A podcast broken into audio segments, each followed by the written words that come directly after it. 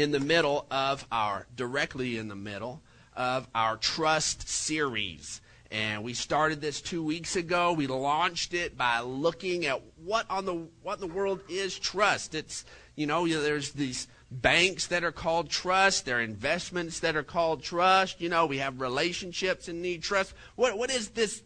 What is trust? And so we, we defined it back in, in week one and looked at it, and that's it's putting our whole weight, our whole trust, our whole reliance on God. And then we understood where we are in this scope of life back in week one that that while we're breathing oxygen, that Deuteronomy 30:19 is so true that God has set before us life and death, blessing and cursing, and he wants us to choose life. So we're looking at some key areas where we need to trust God and seeing what God has to say about that so we can choose the life in that area. So we can really trust God. Because remember, I love the way Romans 1:17 reads in the uh, in the message translation and we understand it in the King James is that the just shall live by faith, but I love it in the message. It says by trusting God we truly live.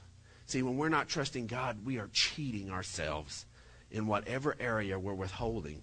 And I'm telling you, life really, really opens up. Well, this week we're looking at trusting God with our family. These issues that are near and dear to us. Last week was the future. This week is our family. If you open up your notes, we've had this, this core message that we're just kind of pounding out here.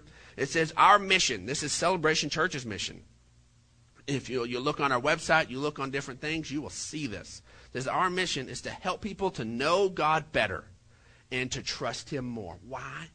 Because that's where life is truly lived. Jesus came to give us life and life more abundantly. And when we trust Him, we really live. See, now, trust or faith, it is the central ingredient in living the new life that we have in Christ. Now, in this area of family, we have to really get it down deep in our minds that this isn't something that just kind of evolved or came out socially. This is something God created from the very beginning. The concept of family is God's idea. And so we can trust Him with those who are nearest and dearest to us. Let's go ahead and look at Genesis chapter 2. There in verse 18 and 22 says the, the Lord God said, It is not good for man to be alone. Now, that little piece of understanding, you know, guys, we, we know it's not good for us to be alone. Let's just have our wives go away for a week and have them come back and see what the house looks like. And it's just right there. It is not good for us to be alone. It's just not. Now, there is a flip side of that truth that uh, that it's not good for, for us, not, and it's not just man, it's humanity. Just picking on us men for a minute. But it's not good for humanity to be alone. Well, the problem with us not being alone is the fact we got to be around people. and guess what? Most of our wounds, our hurts, our frustrations, all these things, they come from people. So it's not good for us to be alone, but we got to be around people. And the immediate people God gives us are our family. That's where we learn and to, to deal with these trust issues with people who are frail and human and make mistakes all the time. And so we have to understand that it's God's idea. He's the one that did this. See, it is not good for man to be alone. I will make a helper suitable for him. Now, I want to make one little comment right now. Now, of course, God back in creation said it's not good for man to be alone and then immediately begins to, to fix the problem. Adam was the only human at that point. And God recognizes this in his creation. It's not good for man to be alone and begins to fix it. There is this motion, especially in our society, for us to begin to be more and more alone there is this thing. I, you know, I, don't condemn technology. I, u- I utilize it. My children have TVs in their rooms and all this kind of stuff. But we have to be aware of this truth that may God step in and be creative one more time and create woman so that man would not be alone. Because if not, we will gravitate back to aloneness. I'll tell you what, my wife chewed me out the other day. We were spending some time together, spending some time together. We were doing this thing called shopping which is just mind numbing. I mean, it's just painful. It's just painful. Well, as I'm walking around the mall, spending time with my wife and my children, well, I reach into my pocket and I grab my iPhone and I want to check the football scores. So I get on there and I'm walking in the mall and I you know pull up the little app and I, I start checking the football scores and my wife said, Well, why don't you just go home? Because you're not really with me anyways. And I'm like, you're right. Here I am with this concept of spending time, but I immediately take this device and went right back into this little place of aloneness. You know, I listen to audio books all the time when I'm doing things, but I have to be real careful. Or you know what I'll do? I'll be in the middle of a project and I'll go to Lowe's and I'll have my audio book in. And boy, I've got good teaching and all this stuff, and I just blow past people. I'm all alone in this store. I'm all alone in my own little place.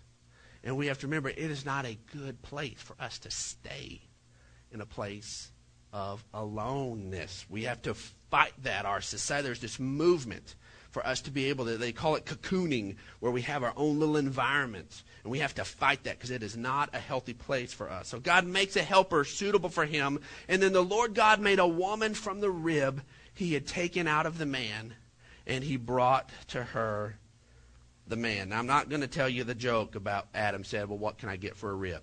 So, I'm not going to tell you that joke. um, but Psalms 127 3 says, Sons are a heritage from the Lord, children a reward from Him. We have to remember this is something God loves. God is so into family. His whole purpose of having his only son come to us so he could expand his family. God is into family. Family is a huge deal. It is your family is a bigger deal to God than they ever can be to you. So that's why we can come and we can trust God in this area. And see, we see in Luke 117 says, and he will and he will go on before the Lord. This is talking about um, John the Baptist in the spirit and power of Elijah to turn the hearts of the fathers to their children and the disobedient to the wisdom of the righteous to make ready a people prepared for the Lord. For us to really embrace what God is doing, we have to be ready to be relational. For you to really, you better get that in there. For you to really be ready to grow up in God, you better be ready to be relational. You better be ready for God to add people into your life and you to have relationships that become priority in your life. Because when God is making people ready for Him, He is turning hearts he is fixing these issues inside a family. And that was just, Luke echoed what was prophesied in Malachi chapter 4. And it says, See, I will send you the prophet Elijah before the great and dreadful day of the Lord comes. He will turn the hearts of the father to their children and the hearts of the children to their fathers, or else I will come and strike the land with a curse. This family thing is important in the heart of God. Now, as we understand this, okay? As we understand this. Now, when we we're planting the church, we had we understood the, the truth that's right now that there are people who totally live for their kids, and so uh, we we had we had to keep that in at that in mind. I mean, we all have children, the, those who are on the board making decisions, and we understand how much of a big deal this is. But we have to keep this truth, what I'm about to lay out here, totally understood. It says to truly trust God in anything, He must come first. See, Matthew 6:33 says, "But seek first the kingdom, his kingdom and his righteousness, and all these things will be given to you as well." Okay? We can't let our family members that we care about determine where God's going to fall in the priority of our lives. Okay?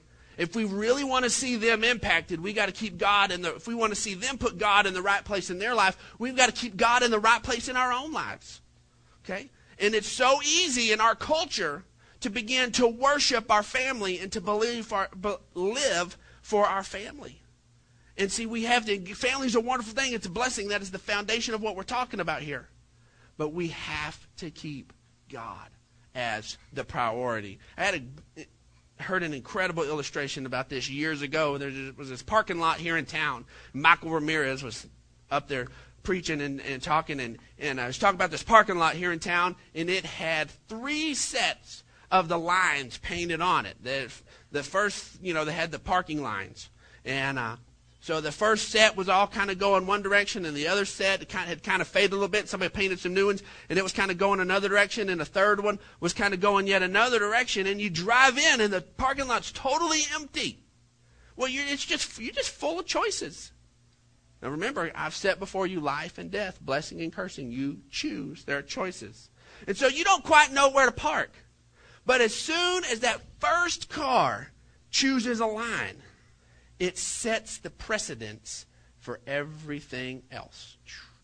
This is what we're going by. Okay? This is the standard.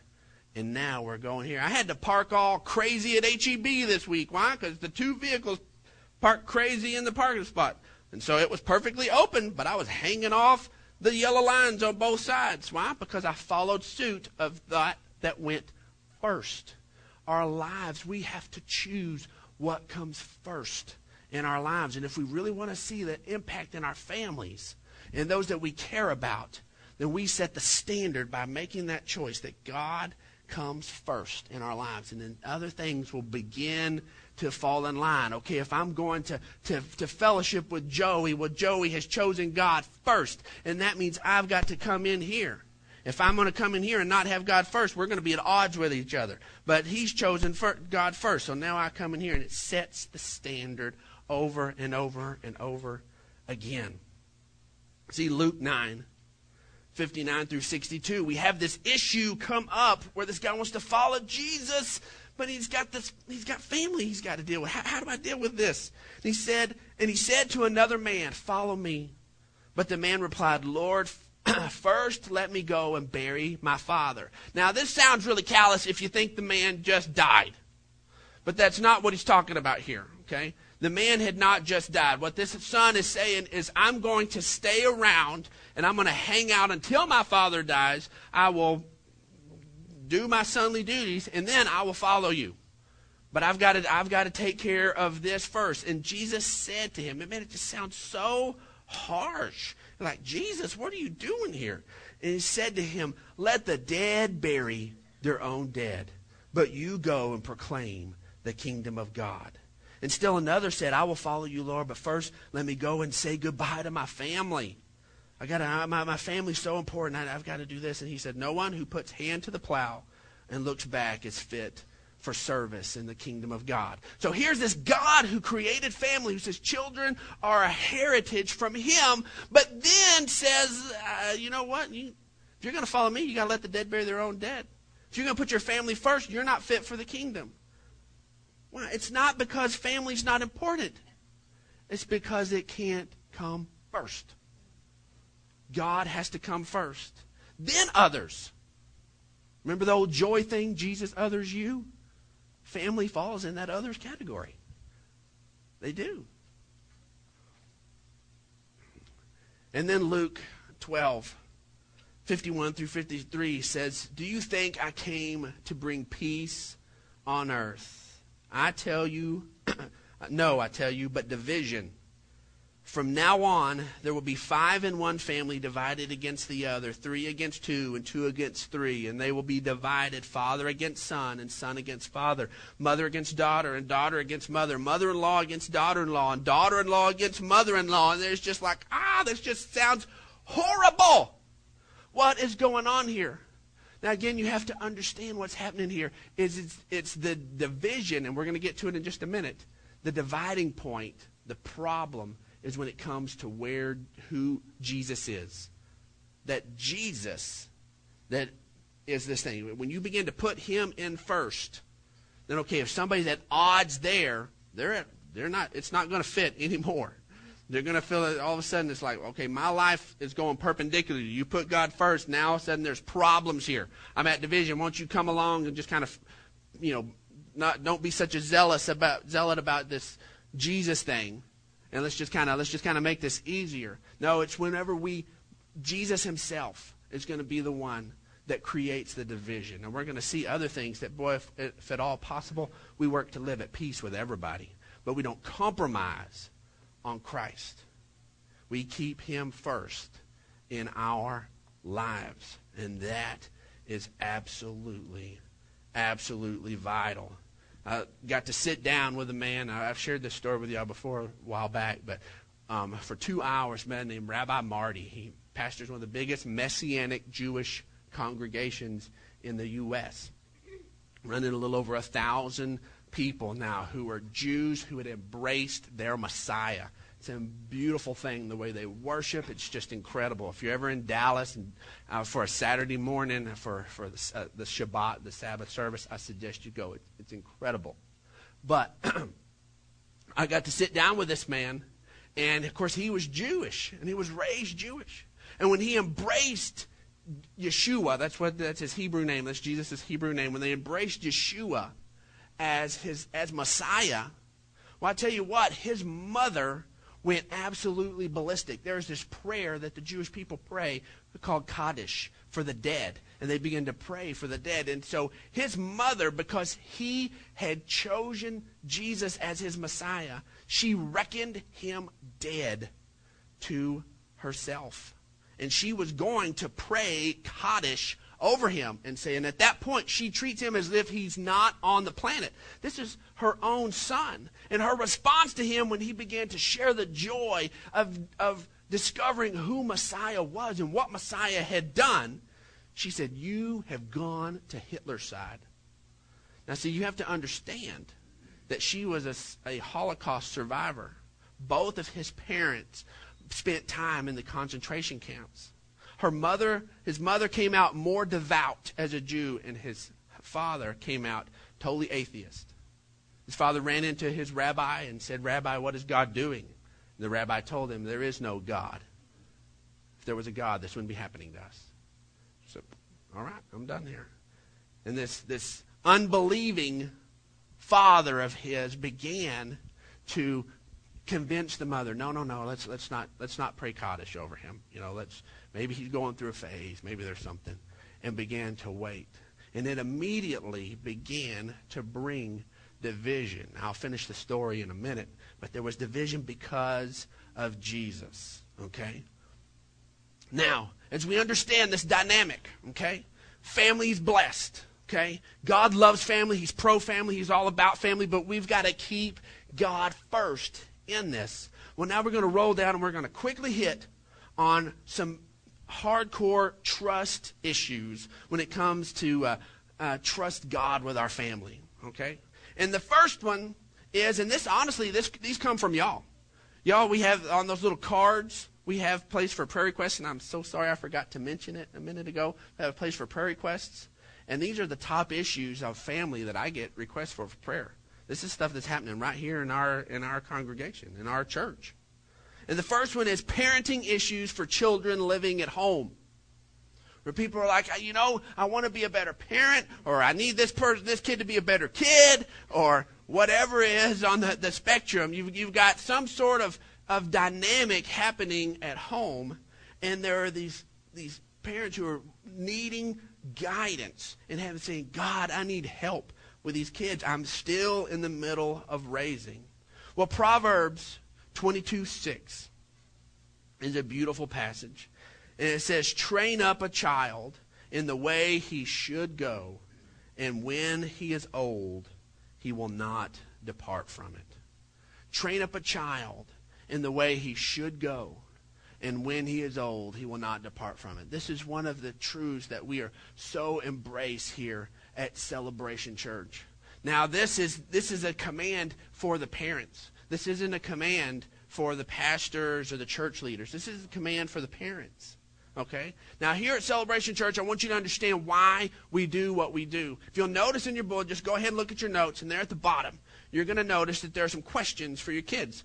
If you don't have any children that ride home with you, this didn't pertain to you. But for those who do have questions, well, guess what? We work real hard here to make sure that we have opportunities for these spiritual God conversations with our children. Because there is a horrible thing happening. It was mentioned again yesterday when we were at the Flag Football, which is a wonderful organization. And one of the speakers there, they do little devotionals at halftime mentioned the statistic. I had always heard 9%. He mentioned 8%. However you look at it, it's horrible. But that right now, those that are raised in church, only 8 to 9% of those raised in church are involved in church after they graduate. 90 plus percent are abandoning their faith. We are failing horribly with making disciples right under our own noses. We're failing horribly. Okay? And one of the th- reasons for that is I discovered back whenever I was a youth pastor, and you know, and that was my job was just to just pour in to teens and just pour into them. And you know, and I'd see a teen that, that was, you know, involved in the youth group and real excited for God, and then they would do this. They would graduate and they would be boneheads, and you're like, what? Are you serious? I thought you were going to, you know, change the world. What are you, what are you doing? And then I was a youth pastor long enough. I did it for eight and a half years. I tell for long enough to see this pattern. And then there would be these kids who would just, they would just get it done. They just had their head on straight. They kept their hearts right. Not that they didn't have their little stumble or whatnot here and there. We're all human. But man, that they're just right now in ministry today, living for God, you know. And, uh, you know, for, you know, that's part of my labor. And I initially kind of wanted to go, good job, Brandon, for, he was a good youth pastor. There were some. And then, you know, and then I began to see a pattern. Wait a second. All of these kids had rocking parents all these kids had parents who they lived it at home. Brandon, this had nothing to do with you. These kids were going to live for God anyways. Why? Because their parents lived for God at home. And it was modeled for them at home. I got to play an auxiliary role. And I'll get Facebooked and I and I and I love it you know, that they say, hey, you know, you were such a wonderful influence in my life back in those years. You know, I'm, I'm married. My, my, we're involved in this church and we're doing that. And I was like, oh, I thank you. I'm, I'm glad to hear that. And I immediately go, but you know who you need to thank? You need to think your mama and your daddy. Because you may be giving the credit to me right now, but it was your mama and daddy taking you to church, reading the Bible at home in front of you, spending the time with God on their own those were the influences that have you where you are today. I played a teeny weeny role. You need to contact your mom and daddy because they're the ones that did it. Folks, the mentoring is on us. Okay? That's why over there we've got it geared for them. We have it geared. They're having a great time and they're learning. But you know what? They're learning the same thing we're learning right in here, right now. Why? Because they've got to learn to trust God too. And you know where they learn to trust God? by watching you trust God. You know where they learn that the scriptures are important? By you making the scriptures important. All of these different things, that's what changes lives. Now, I'm not trying to place a heavy burden on you, but you've got to be just aware. Aware. Now, my parents would be the first ones to shout and say that they, they just think it's a miracle that all three of their kids love God to this day. They're like we were, they think they were the worst parents on the face of the planet. But I know, I know what I saw. I know what I witnessed. I know the prayers that were prayed. I know the priorities that were in our home. And they didn't do it perfect. That's what grace is so wonderful. It's, we don't have to do it perfect. It just has to be sincere. And that's what the kids catch. That it really is sincere. That it really is a part of who we are as a people. And so these parenting, we train up a child in the way it should go. And when they get old, they will not depart from it. spend some time. Ask those ask those kids the questions. If you don't have kids, I dare you to grab a kid in the hall and say, "Hey, random child, I've got a question for you," and see if they know the answer. I'm telling you, we all can play a role in helping reinforce. This is important. This isn't a kid thing. This is a life adult thing. This is a live for God thing. Psalm 78 says, we will we will not hide them from their children, but we will tell the next generation the praiseworthy deeds of the Lord, his power and the wonders he has done. He has decreed statutes for Jacob and established the law in Israel, which he commanded our forefathers to teach their children. So the next generation would know them, even the children yet to be born, and they in turn would tell their children. See, it's not that one church would tell and there would be another church and there would be another church. It's family to family to family. It's passing this on to our children and they would put their trust in God and would not be part of the 90% that forget his deeds but keep his commandments. Now, I scoff to some degree at this 9% thing because they're looking and they're not factoring Proverbs 22 in. You know what? There, there may be a season where they are turning away from God. But this truth says when they were when they are old, they will not turn from it. Now I want to get back over here. Well, I'll get there in just a second. Well, that's when they're old, they won't turn from it. Now let's get into the next one salvation and life choices of family not living at home. See, we've got to understand this that the Lord is not slow in keeping his promise, as some understand slowness. He is patient with us, not wanting anyone to perish, but to all to come to repentance. God doesn't want any of us to perish. He loves your family. He loves your extended family. He loves your parents and your aunts and your uncles and your nieces and nephews. And, and when you cry out to God for him, God is saying, Yes, thank you for agreeing with me. I want him too. That's what he is. That's what he is about. And see, Rabbi Marty, who I talked a little bit, his family immediately shunned him. But he knew it was the truth, and he began to cry out for his family. And over the years, slowly but surely, his mother began to have conversation with him. And over the decades, finally, before his mother passed away, her eyes were opened and she saw that Yeshua was her Messiah. And she embraced Yeshua on her own. And when she passed away, she stepped into the arms of the Messiah that her and her people had looked for for all of these years. His agnostic daddy, decades later, came to Christ. All of his siblings but one, and he is still praying for that one sister who is still just staying solid that it, that Jesus is just wrong. And but he is not giving up. You know, sometimes we think God is slow. God, you are moving too stinking slow especially in the area with our family. Right? God, I prayed for them. Hello? Did you not hear me? I prayed all week, and they're still bothering me, and they're still not serving you. Come on, God. Now, see, He was patient with you. He gave you time to come and your time. He's giving them time. Don't give up. Don't give up. See, God's about rescuing families. Our, our type and shadow there of Christ coming was the ark. And see, the Lord then said to Noah, Go into the ark, you and your whole family, because I have found in you a righteousness in this generation. There's some other passage of Scripture, but we're going to jump down to the other family trust issue is family restoration and forgiveness. We get a lot, there's a lot of folks just needing that. And there are miracles of it. I love hearing testimony of people with their, with their children who've been estranged from them. Of they've been praying and finally they get that call. Hey, I want to have lunch. Hey, let's meet at this city and let's reconnect. Man, God is doing a turning the hearts of the children to the fathers and the hearts of the fathers to the children. God is doing it. But we have to understand these truths. See, Matthew 5 says, Therefore, if you're offering your gift at the altar, and there remember that your brother has something against you. I love it that he uses family language. You know, say some guy, your brother. Your brother, and he's not just meaning your, your blood brother. He's meaning some another person. Your brother has something against you. Leave your gift there in front of the altar. First go and be reconciled to your brother, and then come and offer your gift.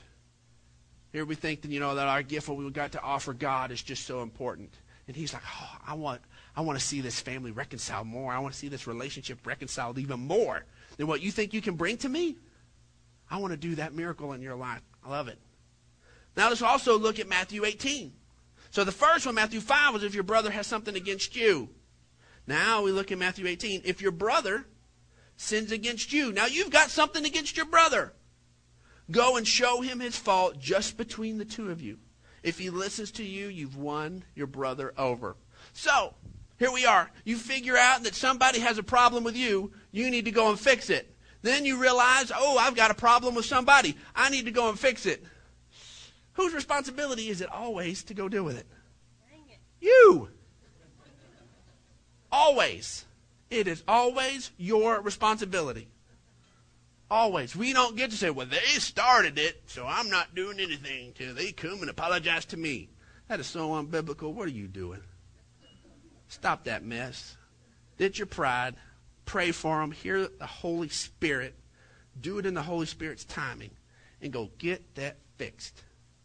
God wants it done. Either way, it's our responsibility. See, Matthew 18 further on says, Then Peter, he had heard this. He just heard this teaching. And then Peter came to Jesus and asked, Lord, how many times shall I forgive my brother when he sins against me? Please give me some sort of limit. Up to seven, seven. Ah, that's hard, but maybe I can do it. And Jesus just shuts him down. I tell you, not seven times, but 77 times, or in the other translations, seven times 70.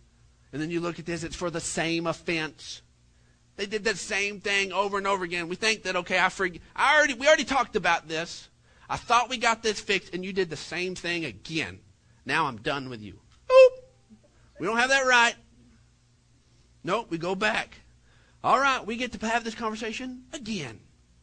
We get to do this again. Okay? We're going to get this fixed again. We're going to do it 490 times if we have to. Because we God is for restoration. God is for restoration. Romans 12 says, If it is possible, as far as it depends on you, live at peace with everyone. And then Luke 6 says, But I tell you, hear me, love your enemies. Do good to those who hate you.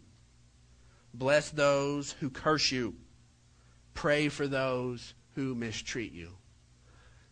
You know what? I'm blessed and I've got good family. But some of you people got some rascals. Some of you people have some people that you feel like you fall right there. My enemy is my family. My enemy is my wife's family. I married into enemies. Or whatever it was. But you look up and you feel like, man, they attack you, they're persecuting you, they wrongfully treat you.